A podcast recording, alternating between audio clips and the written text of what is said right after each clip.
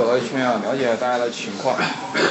呃，那我今天就这个工作应该以后大家会做，今天我来做啊。今天大家我把大家收集的问题，还有大家呃疑惑的地方，给大家做一个说明。环节大家做的比较好，那今天还有格式的说明，大家可以听一下。那我把大家问了一圈大家的问题，我拿来给大家做分析，有的是推断，有的是简略处理，有的是详细讲解啊。这三个东西结合在一起。永和九年不讲了，岁在癸丑，这里面核心的一个知识点叫什么？癸丑，癸丑这一个属于天干地支纪年，天干一共有十个。注意啊，我这里讲的是重要的原因是什么？各位，中国古代文化常识知道，天干地十个是哪十个？甲乙丙丁戊己庚辛壬癸，这十个。地支有多少个？十二个。子丑寅卯辰巳午未申酉戌亥，十二个，十二个。那下面给你列没列完，各位是不是？刚练了一点点，我不知道为什么原因不把不列完。那中国称六十年是一个甲子，就是把这十个天干、十二个地支互相来排，排完了看刚好排一圈刚好六十，六十。甲子。甲子，甲和子，天干地支的第一个啊，第一个。那这里什么年？癸丑年，对不对？癸丑，这是癸天干丑地支。那你说当时应该是什么年？我们不是十二生肖吗？丑是什么年？牛，是不是牛？那年属于牛年。那今年什么年？各位？今年是鸡年，是不是？鸡年那个顺序就是。它丁什么？丁酉，丁酉。下一年是狗年，来排一下，下一年是干什么了？甲乙丙丁戊戊，好，戊这个子丑寅卯申酉戌，戊什么戌？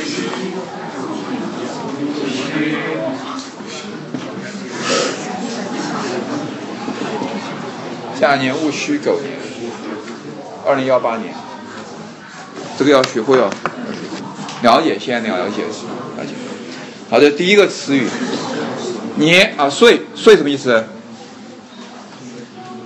年那一年是不那一年年年在那一年是癸丑？不知道啊，你就没有重视的，你就像这样子。下面这里呃标注一个词，写个番号，呃就标注一。根据你的情况，是几就是几，是不是？标志一，千万把这个一意思就写这儿，不要写旁边，不要写旁边，写下面，便于你后面清理式的复习，后面复习。这就是我说的意思，不知道大家领悟到没有？我说就这个意思，这意思。好，直接直接跳到修细事业。啊，这个地方地名啊，木村之初，位于会稽山阴之南亭。这个山阴是地点，之。的是不是都很容易理解？修细事也，这又麻烦了。当然，这个词肯定大家都不知道，是不是？这属于一个什么古代的专有名词？掌握。如果你当时确实不知道的话，你知道这个事情应该和什么有关？看偏旁，看偏旁，事是的和记事有一点关系。好，下面看注释，什么叫做细事？修细事就是做这个事情。啊，其实就是什么事情呢？看下面给你说了，是不是？是一个什么呢？啊，这里三国以后用三月三，不再用四。好，细事，请大家勾一下，古代的一种风俗。三月三，人们到哪儿去呢？水边洗濯西游，以祈福消灾。我昨天还说过，就是那个行为。呃，我们现在还有像类似的行为，有放风筝，差不多嘛。有出去什么踏春。都是这个顺春之什么生发之意，生发之意，了解这个行为就可以了。这他到关键是到哪儿？到水边去祈福。你要知道，哎，他怎么会祈福呢？是不是？他就这样子的，不管所以这个词跳过。好，掌握了这个词，你就知道意思了。你讲当时理解不知道没关系，你想嘛，你没理解到词，这个词也不会考你。但如果是有文化常识，你现在应该掌握了，是不是？什么叫细致？下面一个是推断，群贤毕至，少长咸集，这里有没有推断内容？各位，这里有一个典型的对应结构推断，各位是不是？怎么对应？群贤对少长，那这样的话，贤集对必至。那由此群贤你知道吗？什么叫群贤？就是很有一群一群贤人，是不是？一群贤人是不是？而不是一个贤人，对不对？而是一群。当然是对今天来的什么那些人的一个什么一个尊敬的称呼，是不是？那你不能说群丑啊，群小，你不能这样讲，是不是？好，那下面依此的话，少长这两个词你可以确定了，它显然不是形容词，是不是？那有什么词？名词，我翻译。你要考虑两个问题，第一是名词，第二个问题，但是它是偏义吗？是偏少吗？还是偏长？根据这个聚会的情况都有过，是不是？那所以说就是应该怎么弄？年长的、年少的什么，对？是不是？OK，你注意哦。我现在跟你讲，就是你知道翻译的时候，你们落实到笔头上的东西。不是你当时在看的时候注意这个问题没有？如果你大而化之就过了，不行，必须到我这个程度，你才能应付考试啊，应付考试。再来，贤其对必字，这个字你比较陌生的是哪个字？贤，那 B 呢？都，所以说，贤和 B 的意思怎么样？一样，什么意思？都，都，字和集集聚集字到了，这就是我最近一直讲的，要文言文可以这样操作，很多都可以这样操作，不是偶然的，而是你反复经常都可以用到，这是重点讲的一个词语。好，下面又是一个推断，茂林修竹，林和什么对应？竹，茂和什么对应？修。那请问修什么意思？形容树木是怎么样茂盛的？那形容竹子呢？竹子以什么为为美？各位，为修长嘛，竹子修长为美嘛，以长为美嘛，对不对？你看我们外面那边的竹子很细很长，的，所以修修长。鬼这个也可以推断啊，对吧？好，其实大家最难的，当然前面呢你有可能看掉，没有这么深入。但最难的、明显感觉有问题的就是后面这一堆内容，又有清流集团应带左右，引以为流觞曲水，列作其次，这一堆最难。难在什么地方？请大家在旁边批两个字。古代文言文最喜欢做省略，他认为你知道，他就不用写出来。现在汉语特别麻烦。昨天我听我小朋友写了一篇他去春游的文章，整篇都是我们我们我们我们，听你说也我们太多了，或者是不写我们我也知道是你们的，就要写出来。现在汉语就这个样子。那省略是文言文阅读中最大的困惑之处，读不懂，要么是顺序问题，要么是什么内容啊什么内容。那现在我们来跟大家一起落落实。又有清流集湍，这个地方就知道它旁边有有有水嘛，是不是？它下面有山、有林、有竹、有什么水就可以了。清流和集湍，集湍就是流的比较快的水嘛。清流什么意思？水很清澈嘛。因为你知道我们后来要把杯子放在上面，是不是？你酒杯放在上面，你是臭水沟，那那个怎么喝酒？是不是？你折磨自己会是不是？所以你明白这个环境好，水好就可以了。那集呢和清对应。流和湍对应都是水，流的水，应带左右。好，现在很麻烦了。第一个，你看这突然能冒一个出来，什么应带在什么左右？根据本本篇自看什么应带什么左右？你这题题目来摆嘛？我们这里是兰亭集，有亭是不是？有山，有竹，有林，有水，它们有应带关系，谁可以？做像硬带，像带一样，谁可以像带一样？只有水，水摆什么左右？亭子左右，各位是不是？水在亭左右，可以直接这样做，就这样子。大家觉得你补充出来嘛？是不是？水就是清流集湍，硬带像那个带子一样，在什么？在亭子的左右。OK，就这样就摆对了，就摆对了。这叫省略，写景的省略就这样推。以后还有人物记事的，还有议论的省略，也是根据人物之间关系来确定它的那个内容，这就做出来了。再来，引以为流觞曲水，这个引又有以为又省略了，引什么来作为流动酒杯的曲水引什么？引前面的清流集团。各位，你想嘛，他那个清流集团肯定不是拿一个弄好的哦，这个地方就像农家乐一样，我们都给弄好，你做成摆杯子，可他们去干嘛？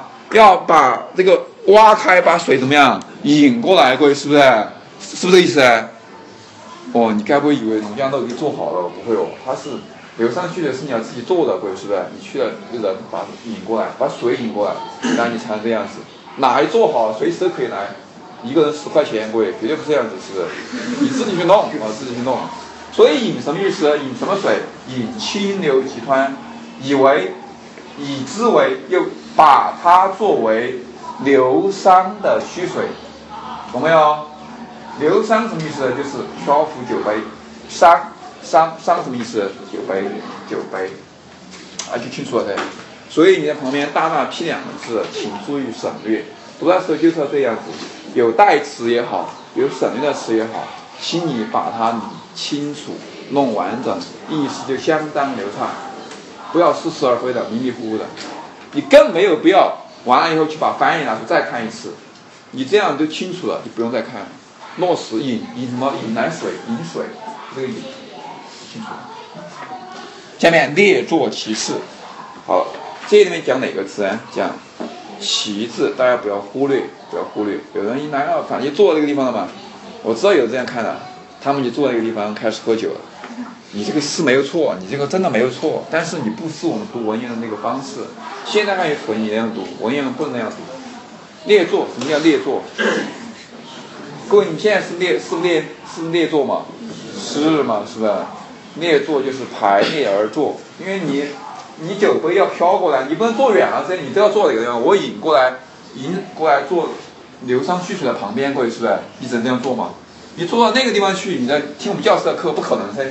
所以排列而坐，期待什么？水就前面那个什么水嘛，是不是？那个水引过来的流觞蓄水。是旁边，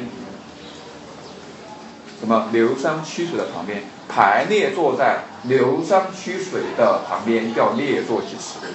啊，你在读的时候，因为教的时候就要这样把它理清楚，不能每个字不能有空隙，不能有空隙。我们开始就讲的很慢，但是你要清楚这个感觉啊，这个感觉。哦，原来他们这么在喝啊，这么在喝。好，下面虽无丝竹管弦之盛，第一个字虽怎么讲？以前喜欢考这个句子，虽可以翻译成即使，也可以翻译成虽然。如果后面是一个事实的话，一般用虽然；如果后面不是一个事实的话，一般用什么？即使。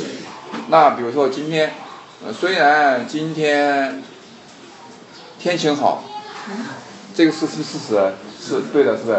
即使今天下了雨，就现在没下雨，是不是？那用即使。那后面这个地方，无丝竹管弦之，是不是一个事实？是，那应该翻译什么好？啊，你做一个区别。如果你讲细致的话，就这样子。以前喜欢考虚词，就有这个区别。现在不考了，我跟你说给你听一下是。好，下面在本篇出现这个句式，第一个，第一个理解就是丝竹管弦，这个你也知道，什么修辞法？什么修辞法？非常好，借代。哦，还你这个应该应该清楚了，还不清楚的话，你要你要习惯这种方式，是不是？借代什么东西？这是乐器来，就是它是乐器来用乐器借代什么东西？音乐，各位是不是？音乐，应该这样就对了。用乐器来借代音乐的对的嘛？因为乐器和音乐有关嘛，借代就是相关嘛。比如前面飘来一群红领巾，我小学的时候经常讲这样的故事，是吧？前面飘来一群红领巾，其实是什么人呢？戴着红领巾的小学生。因为红领巾和那个小学生之间什么关系？戴在脖子上什么关系？相关。他们不是相似关系哦，相似关系叫比喻，各位是不是？叫相关关系，叫借贷，多了，很多了。那你看这第一个，第一个字就是这个之怎么处理？没有音，没有没有，虽然没有音乐的盛况，这处理可不可以？可以，可以。但我个人觉得这个处理不好。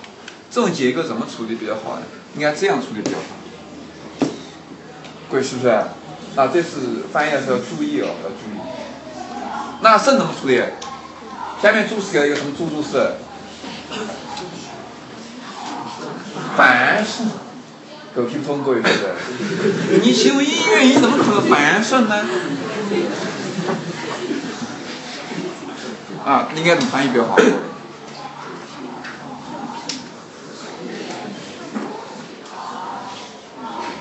没有什么，没有什么呢？我刚说了，直接怎么译嘛？这么译是没有音乐的什么盛况，倒过来没有什么的音乐，没有盛大的音乐，要好一点是不是？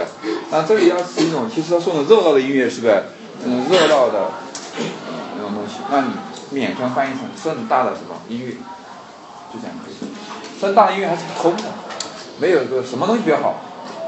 因为我的想法是啊。翻译的时候，一般的处理方式，文音文言节是单音对什么音？各位，双音。它一个词，它这么一个字，你翻译出来变成两个字。第一种处理方式就是用这个字组的词，各位是不是最好？最好。第二种方式是另外找一个意思，是。所以我觉得，如果你这样处理不好，你就这样没有音乐的什么盛况，这样处理可以。你倒过来处理也行，因为后面句倒过来处理比较好。好，就是第这个词哦，说的就比较细了，后面。一伤一有，怎么处理？又来了。你看了明白？就是酒，就是那应该是喝一杯酒，饮首诗，就这样把名说什么话？动词化，亦足以畅叙幽情，也能够以此，也能够，也能够以这种方式，以此。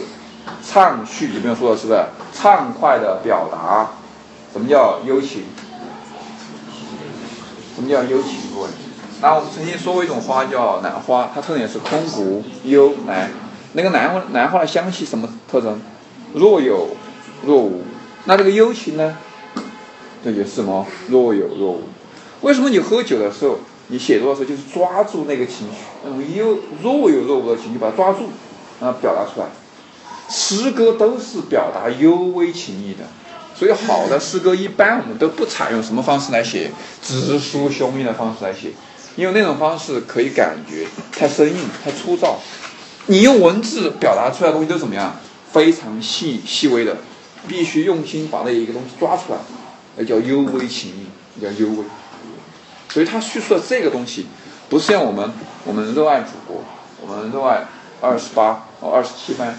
我们我们热爱我的同学，他不不不这样出行，这样出行太粗糙，所以他们今天出来也说的那种若有若无的、难以去把握的幽情，但确实存在，是很难把握。喝了酒以后的感觉就出来了。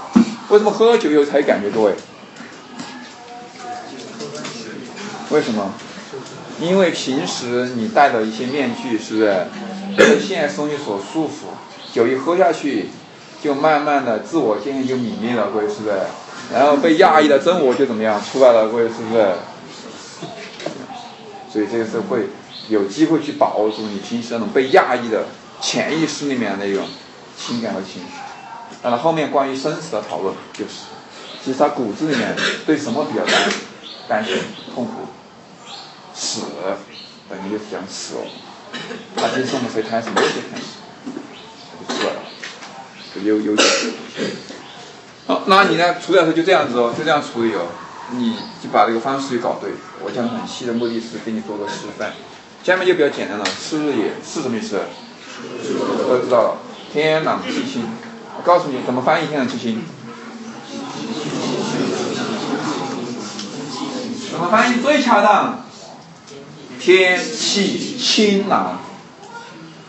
你看我怎么弄？我把它弄成了一个什么现代汉语可以接的形式，各位是不是？那就天气清朗，很好啊。文言文可以这样处理的。惠风和畅，惠风就是暖，就是春风嘛。下面说什么风？嗯，那是该不是暖风吧？这个和风是不是？和风。前面是和，后面是合唱，下面说是和风。啊，这个是不是各位？嗯，他诗又说什么风啊？是和风，真的是和风，你这很麻烦，和风合唱，那个没法弄是不是？汇风，各位什么叫汇风？你感觉什么风？很舒服的风是不是？比如你设会啊，不是，你设那个恩惠的感觉，才能感觉，才能感觉，那种感觉，它很难描述。你你说春风，啊，你说春风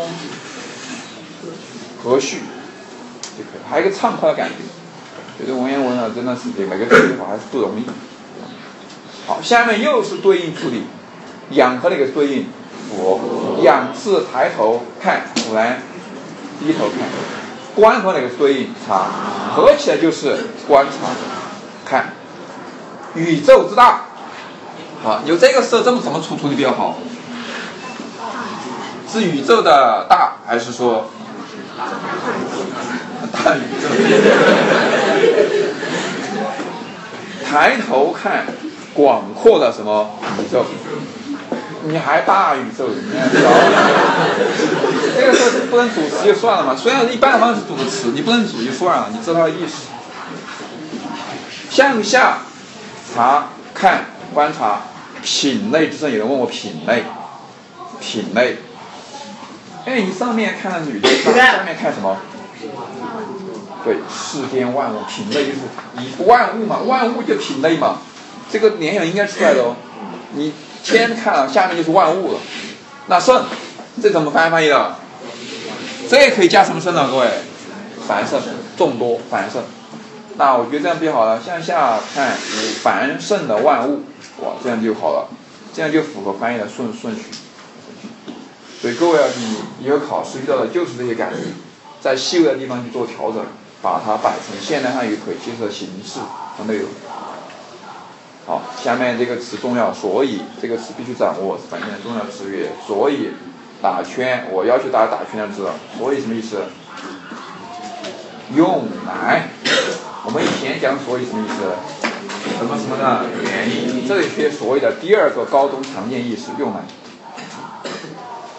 用来干嘛？游目骋怀。有人最难理解的是个骋怀，骋怀前文有没有意思的对应？骋怀前文有没有意思的对应？有哪个词语？畅叙幽情。那骋怀就是抒发自己的什么抱负？胸怀归是不是？那游牧呢？游牧挺麻烦，是不是？游牧，游牧其实你知道就是对应的哪个意思？仰观和俯察。你看啊，我现在给你呈现的就是文言文的最大特色，所以我最喜欢你去推断，原因是前后文的勾连关系。这勾连关系我一般用这个术语来表达，叫什么术语？叫三相。哪三相？相似、相反、相关。然后我讲给你讲惩罚的时候，我讲的是上叙幽情，我没照注照注释念。我跟你讲游牧的时候，我讲的是仰观和俯察，我也没照注释念。这要读书读文言，这样你读得活，你再把书读懂。就推什么关系？叫什么关系？相关。那前后文这样的关系特别多，特别多，你要去发现它。所以，比如你同学讨论的时候，有老同学讨论，哎，我不知道游牧，你再说游牧就是仰观俯察。如果不知道陈怀，陈怀就是畅叙幽情，这是最高级的说方式。我们这个中文叫做以文解文，就以文解文，就最高级的方式。对吧？我能搞懂吗，串联起来。所以呢，后来由不成怀成了一个成语啊，就是这个意思，就这个意思。足以及视听之娱，呃，这个娱及及及什么意思？各位？穷尽，穷尽什么？视觉和听觉什么？快乐，快感。好，今天掌握了第二个词，就现在我一个很少，信。因为这一次信是个重点。这个信什么意思？确实是，确实，确实。啊，确实很快乐。那今天时间关系，我们就上到这儿，请大家按照我的方式去清理你的那个笔记和内容。下面剩点时间，大家自己再背。